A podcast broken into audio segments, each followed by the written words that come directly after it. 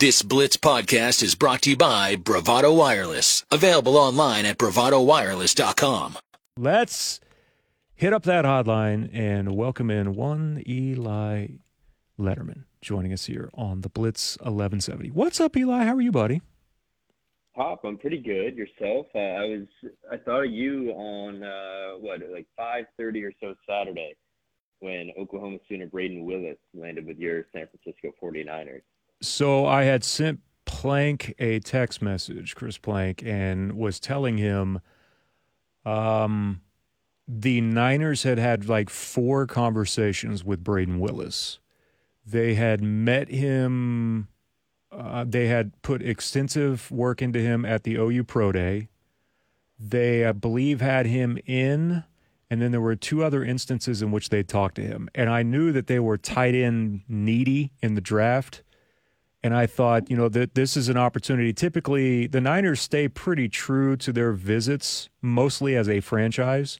So if you get a if like if you get a visit, then like you're high on their radar. And there he was still in the seventh round, and I just had this feeling that it was going to happen. And I I feel like Eli, that's a pretty damn good landing spot for him. I've I've reached out to try to get him on sometime soon because rookie camps are coming up really really quickly, uh, and hopefully I think that we're going to have him on pretty soon. But I think that's a really good fit for him. I would say that I actually think a lot of the, the former Sooners landed in pretty interesting and, and good spots for them. But that might be my favorite of them, just because I, you know, I, I Willis was one of the guys I enjoyed covering most last fall, and, and he he went from a guy who had proven everything he could, I think, in terms of, of pass block, excuse me, uh, run blocking and and doing all the things a blocking tight end might do, but needed to show the pass catching. And we'll see what kind of pass catcher he is or, or how he's utilized in the pros. But to me, there's a place for a guy like Brayden Willis who fulfills all those other things to succeed. It would be that that offense that, that seemingly does a lot of really creative and interesting things with, with blocking guys. When you look no further than George Kittle, they run interesting formations. Maybe they'll make use of what he can do in the passing game. I'm I'm really excited about where he is as far as a guy who, who landed in a spot where where it really seems like that might be the right the right fit and the right team for him. So I could be completely off base on this. This is how I think it ultimately ends up for Brayden Willis in San Francisco. Uh, yes, they have been, and they've been talking about for years as a kind of a pressure release valve for George Kittle, someone else to pick up uh, several snaps during the season because there hasn't been a year in which Georgia has come out completely 100% healthy. So they get the tight end out of Georgia, the the Latu kid, and I think that Brayden Willis is actually going to be used more in the Kyle Juszczyk role, which is the the fullback uh, that does everything for them. Uh, because they they want to use Willis the same way that they use Juszczyk, and tight end has so many things that incorporate that in terms of what they do with the protection um, and and also how they they target him. Uh, we've already seen his availability with running with the ball. I would not be shocked at all if that he's not a converted slash tight end slash uh, fullback, halfback at some point in Frisco. I think that's a perfect, perfect spot. Because how long are you going to pay Juszczyk that amount of money for a fullback? Like, let's be real here. You've got to you've got to spread the money out where it's needed most with guys like Nick Bosa. So if you can get someone that's cheaper, I think Brayden Willis is going to be that guy. I think that that's the right way of looking at it. I just what I see there is a, a really creative coaching staff and offense that typically finds ways to get the most out of their guys, and whether it's in a tight end spot or in a fullback yep. spot or you know shoot. We saw Brayden line up under center. Or I we did more shotgun last year, quarterback. That fits. And you know, if you go back all the way to to Brayden Wilson's high school career, he was a wide receiver until he was asked to move to tight end at the same school uh, where, where he was the punter. And so he, he has done it all his entire career. I mean, you look at his high school career, look at last season in Norman, where he lined up just about everywhere, including quarterback in those Wildcat formations he does it all. And uh, I, I, do think that's really, I don't know if there could be a better landing spot than, than San Francisco for him. All right, before we get into anything else, uh, this was just posted what just a little bit ago. What's uh, what's going on with the Board of Regents meeting that's going to happen Friday, and what is called what like the SEC special, like Friday? what is, what is technically going down with the OU Board of Regents? Yeah, well, that, I I won't go so. I would, wouldn't say a whole lot of, of nothing because it, it, I'll be there and we'll find out really what there is to learn. But this is uh, this was teased a few months back at the last Board of Regents meeting. They'd be meeting in a few months, essentially to finalize the the early exit for, for OU in 2024 to the SEC. So I say a whole lot of nothing, only in that uh, we've known since February that this was official that that OU and Texas would be making their early exit from the Big 12. Uh, you could argue, you know, even 18 months before that, it was clear that OU and Texas were not going to hang around until 2025. But this will be, I think, the the, the formal action, uh, and it'll be our opportunity to uh, to sit in on that meeting and, and to speak with, with Joe Castiglione most likely about where the Sooners go now. Because uh, again, we've known this was coming for a while. This will be one of those formal steps uh, that that seal 23-24 is the, the last year you will be competing in the Big 12. It means this fall will be the next uh, the final football season in the Big 12 for the Sooners, uh, and and then it, it becomes kind of I think the clock starts ticking right on uh, I guess July 1 this year will be one full year until they're in the SEC and, and all that will come with it. Um, what off the top of your head type of information could we potentially learn on Friday from Josie? I mean, yes, there have been the reports that are out there, but as you said, this is the finalization apparently of this. Uh, do we expect to learn anything, like any intricate details of how all of this went down, more from Joe than what we already know?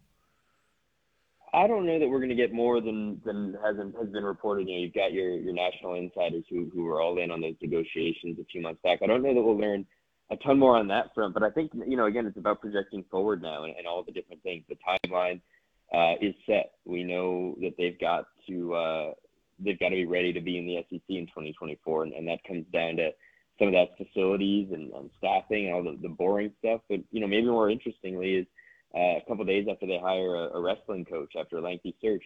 What happens to the wrestling program when you leave for uh, a conference yep. that does not have, uh, you know, r- wrestling competition, and, and maybe they're headed down a path that Missouri went down of having to find somewhere new until they were readmitted to the Big 12. That's a question I'd, I'd like to ask Joe Castiglione. I mean, that, that's I think where where it looks now is, is on the future and what this move now that it is imminent, now that you know it'll be May fifth when this gets uh, whatever happens Friday, we May fifth, but we're closing in on 12 months from the SEC. What do they need to do, and, and what will it mean for certain programs, perhaps beyond your just your football and you know men's and women's basketball that we think on so much? Because softball is a year later, correct? In what sense? In terms of when they're going? Yes, I believe so. I believe we were talking with Plank yesterday, and I think that softball is actually like a year because I, I, don't think I don't think they jump into softball like immediately right away. I could be completely mistaken on that, but that's the way that I took that conversation yesterday. I might have to do some of my own research because I, I, I, my understanding is everything on uh, July 1, 2024 shifts. Um, okay. But shoot, Plank, if anyone would know more, it might be Plank. And so, uh, but I, I guess I can't speak to that. Uh, let's see here. So yeah, let's see here. Yeah, in 2023 season, OU softball will play two more years in the Big 12 before heading on to the SEC. Hmm. That is what this says. So Oklahoma and Texas officially reached an agreement with the Big 12, ESPN, and Fox, headed to the SEC a year early, starting play in all sports during the 14-25 academic year. So maybe they were talking the 23, well, I, 20. I think that is, yeah, that's where the minutia. That's where it gets into. That would have been written Yep. That would have been written. I mean, this agreement came to, to pass in, in February 9th. February. Yep. So you got this season and the next. So yeah, I mean, it'll be OU football. Their last year will be, you know, these coming months in 2023. But That's right. Obviously, you know, a year a year from now, we will be uh, in softball, baseball season again, and that'll be the final months of OU's time in in the uh, in the Big 12 before they head to the SEC. Okay, all right, that's kind of where yes, the context of that actually actually comes from. Uh, what else football related uh, that you can think of off the top of your head? Um, I know we talked about a lot of the, well, at least Brayden Willis's opportunity now in the NFL. You said you like some of the other stuff. Is there anything football related that we're kind of leaving off of the table here? Uh, I know with so much goes into recruiting right now, and it seems like that Oklahoma is really on a uh, heater in terms of skill players in the wide receiver spot, but uh, there has been absolutely no moss growing under the, the feet of the recruiting staff there at OU football.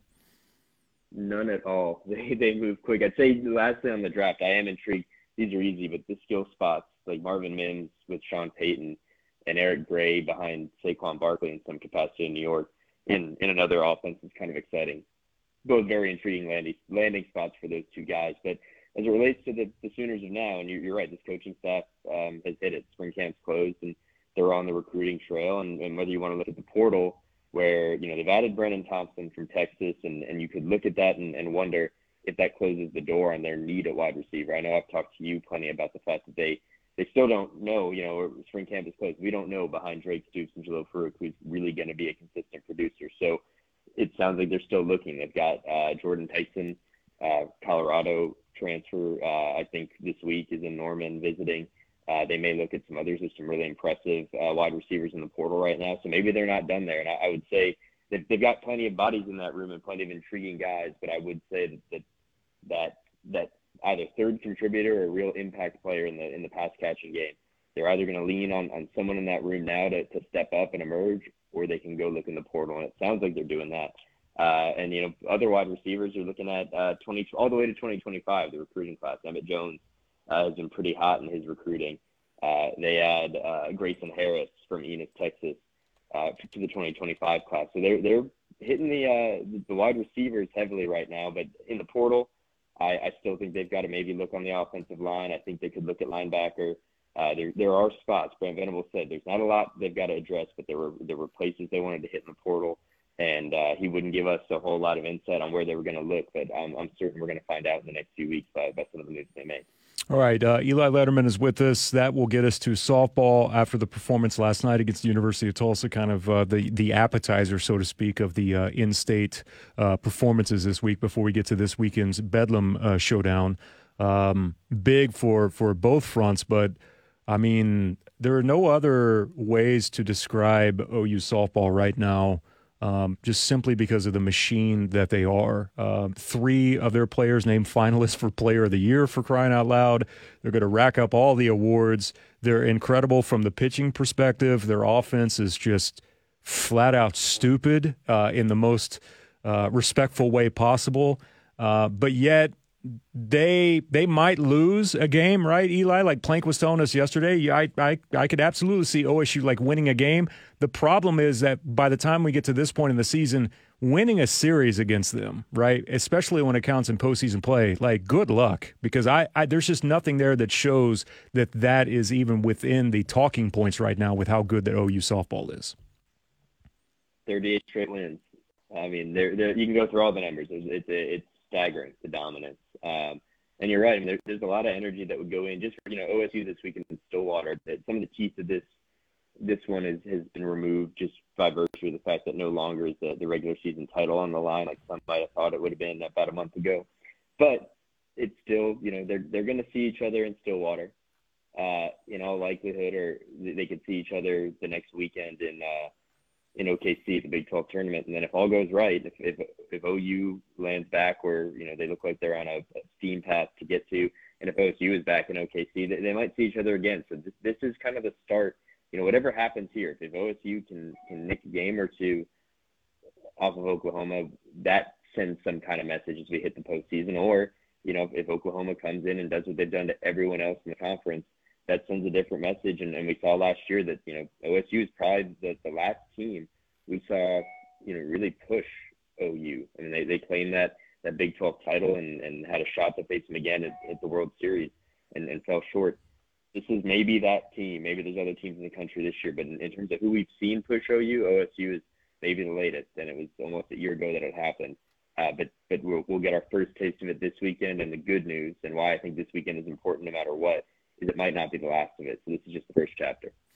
Indeed, it will be. And then uh, finally, you mentioned this just a few moments ago. Um, it felt like that the timing of this wrestling hire, right, with all of the negative that's been surrounding the program and the direction there. Um, what has been the reaction that you've seen so far about Roger Kish being hired as OU's new wrestling coach? I would imagine in, in kind of the wrestling sphere some relief uh, in that you know folks far better informed than I, you know, or even speculating that you know if, if OU were looking to tank its its wrestling program, that they might not have handled things much differently than they had in this process. It had taken a while I'd imagine, you know, I, a question I'd have for Joe Castiglione, I don't know if it's a, a question for Friday, uh, but is, you know, was it a challenge to make a hire for this job, knowing that you're going to be, you're going to destabilize this program in a sense in a year's time? And I wonder if that played into the length of the search. Um, but, but I'd imagine relief. And, and again, that, that might be, you know, we were starting to rank the programs you have the most questions about as you head to the SEC. Wrestling yeah. would be up, would be really high up there. I mean, you know, priority list among most OU fans, I'm sure goes something like football, softball, the hoops teams, and and and then you know people fan out from there. But wrestling is the is the program that I think faces one of the most uncertain futures. And and so getting that hire right, I think was important. Uh, from from what I understand, Roger Kish has been uh, on an upward trajectory the last few years. That's, all you can ask for, but the, the future is so uncertain there that just getting the hire in uh, and shoot doing it uh, at least a couple days before you're to formally, officially, you know, it, it's already been done, but formally, officially seal the move to the SEC. Uh, and, and thrust this into some uncertainty. Having that hire, I think, was important. Dude, you're getting blowed up in the background. You got to go. Am I keeping you too long? Am I getting blown up? How do yeah. you mean? No, I just I just heard a couple of dings, dings. I didn't know if like you were supposed to be somewhere, so I just just wanted to make sure. Uh, not I for you, I would I would miss meetings. I would miss gatherings. What a liar! Uh, but since, but since you are going to hang around for one more, what was your initial reaction? And I and look, I know that this is not going to impact Oklahoma in the future, but for someone that that covers programs in this conference, uh, what was your reaction to this report about the Big Twelve trying to explore playing basketball and football in Mexico City and Monterrey? Fascinating and it sounds like everything it, it falls in line with with Brett Yormark's approach since arriving here. Uh, you know, arriving in the Big 12 to, in a sense, really un-Big 12 the Big 12. This is stuff mm-hmm. that you never would have thought of. You never would have thought uh, of, of the Big 12 playing, uh, you know, holding events at Rucker Park in New York City. Would you have? Uh, and certainly not thinking about Mexico City for the Big 12. That that kind of falls outside the blueprint uh, uh, uh, the footprint, or perhaps Mexico City is more in that footprint than New York. Uh, but it's interesting. I think, you know, I think there's a lot of big ideas there, and then I think there's the execution of it. And I, would be really curious to know what uh, someone like Chad Weiberg up in Stillwater, or, or any of the ads across the conference, you know, there's big ideas and then there's execution. I'd be curious at, at some of their thoughts. But as, as far as uh, you know, taking this conference somewhere it hasn't been before, I'm in fact staring right now at a Ross Dellenger report the Big 12 ADs and coaches discuss modernizing football game broadcasts with, with in-game interviews, miking coaches, and pre and post-game locker room access. So even as we speak, we're, we're learning more. This is the Big 12 looking to, to cement its place in the future because it's not going to be the SEC or the Big 10. We know that, and it, it really is this race, I think, for third among the other current Power Five conferences. And I don't think any conference is doing more right now, at least in attempting to modernize or, or give itself a brand than Brett Yormark in the Big 12, and that that's that that's what that looks like to me.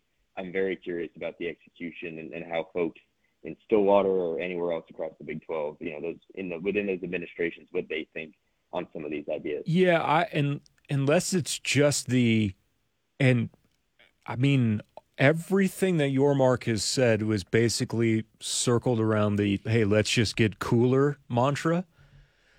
Okay, um, I'm still trying to piece together where the positives are of this. If you can't, you're you're not going to Mexico to potentially find or unearth D1 athletes because there's not a ton that come out of there that end up in American schools, especially in this conference.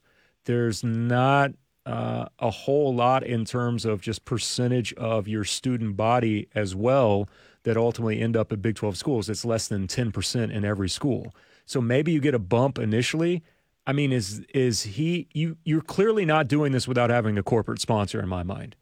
So the corporate sponsor is there, but long term, are, are we just looking at more eyeballs and international market? Like I, I'm still trying to piece together why this makes sense and why he can go to a Chad Weiberg and go, hey, we'd like to give, we'd like for you to give up one of your conference home football games up, right? To go play, I don't know, Cincinnati and Monterrey. Like, wh- where is the sense in that? Make that make sense to me. That's just an incredible thought. Is Oklahoma State playing Cincinnati and Monterrey? What a sentence! Wild, um, right? I, you're right. That's, that's what comes to mind is, is giving up a conference home game for one of these schools. What's what's the benefit? I mean, you think about uh, a college town like Stillwater. What, what's I mean, beyond OSU, what's the greater economic impact of that? But I, I do think if you're trying to, I don't know that this move is, is made to attract, you know, to, to lay down a footprint and a pipeline to the big to Big 12 schools, you know, for students uh, to Oklahoma State, from Monterrey to Oklahoma State. I, I think we're thinking we, I say we, Brett Yormark and the conference, they're thinking big and national and international in this case on things like this, and that, that might be the push and pull of it. I don't know anything, you know, beyond my own thoughts here, but the push and pull could be that a commissioner who is taking the Big 12 national and international, but then the interests of these, you know, of, of the member institutions, that that's probably the the push and pull they're they're fighting and struggling with. But I think, you know, uh, as we talk about OU and Texas, you know, maybe or OU at least approving their departure for the SEC. Think about where we were less than two years ago, thinking the Big 12 might be might be history. This this world that they're in and, and the position they're in, I think is pretty good from there. Um, but clearly, they've got some big ideas for, for where they want to go from here. No doubt, no doubt at all. I just can't wait to see West Virginia fans in Monterrey, Mexico. That's the uh, that's the best. Beautiful idea. But like, let's throw West Virginia, Iowa State in Monterrey and see how that ends up going for for everyone involved. Eli, I appreciate you, buddy. Thanks so much, man. Uh, always enjoy. Keep up the great work as well. And uh, you did not get as much love as you should have got on your tweet. Where you congratulated Henry Winkler on becoming the new wrestling coach at OU. That should have more likes than than what it has on it. So props to you, man. Appreciate it. All right. Thanks, buddy. That is Eli Lederman joining us here on the Blitz 1170 from the Tulsa World. All right. Timeout 229 here on the Blitz 1170. When we come back, let's take a look at the old NBA. That's next year on the Blitz. Thank you for listening to this exclusive Blitz 1170 podcast from Bravado Wireless.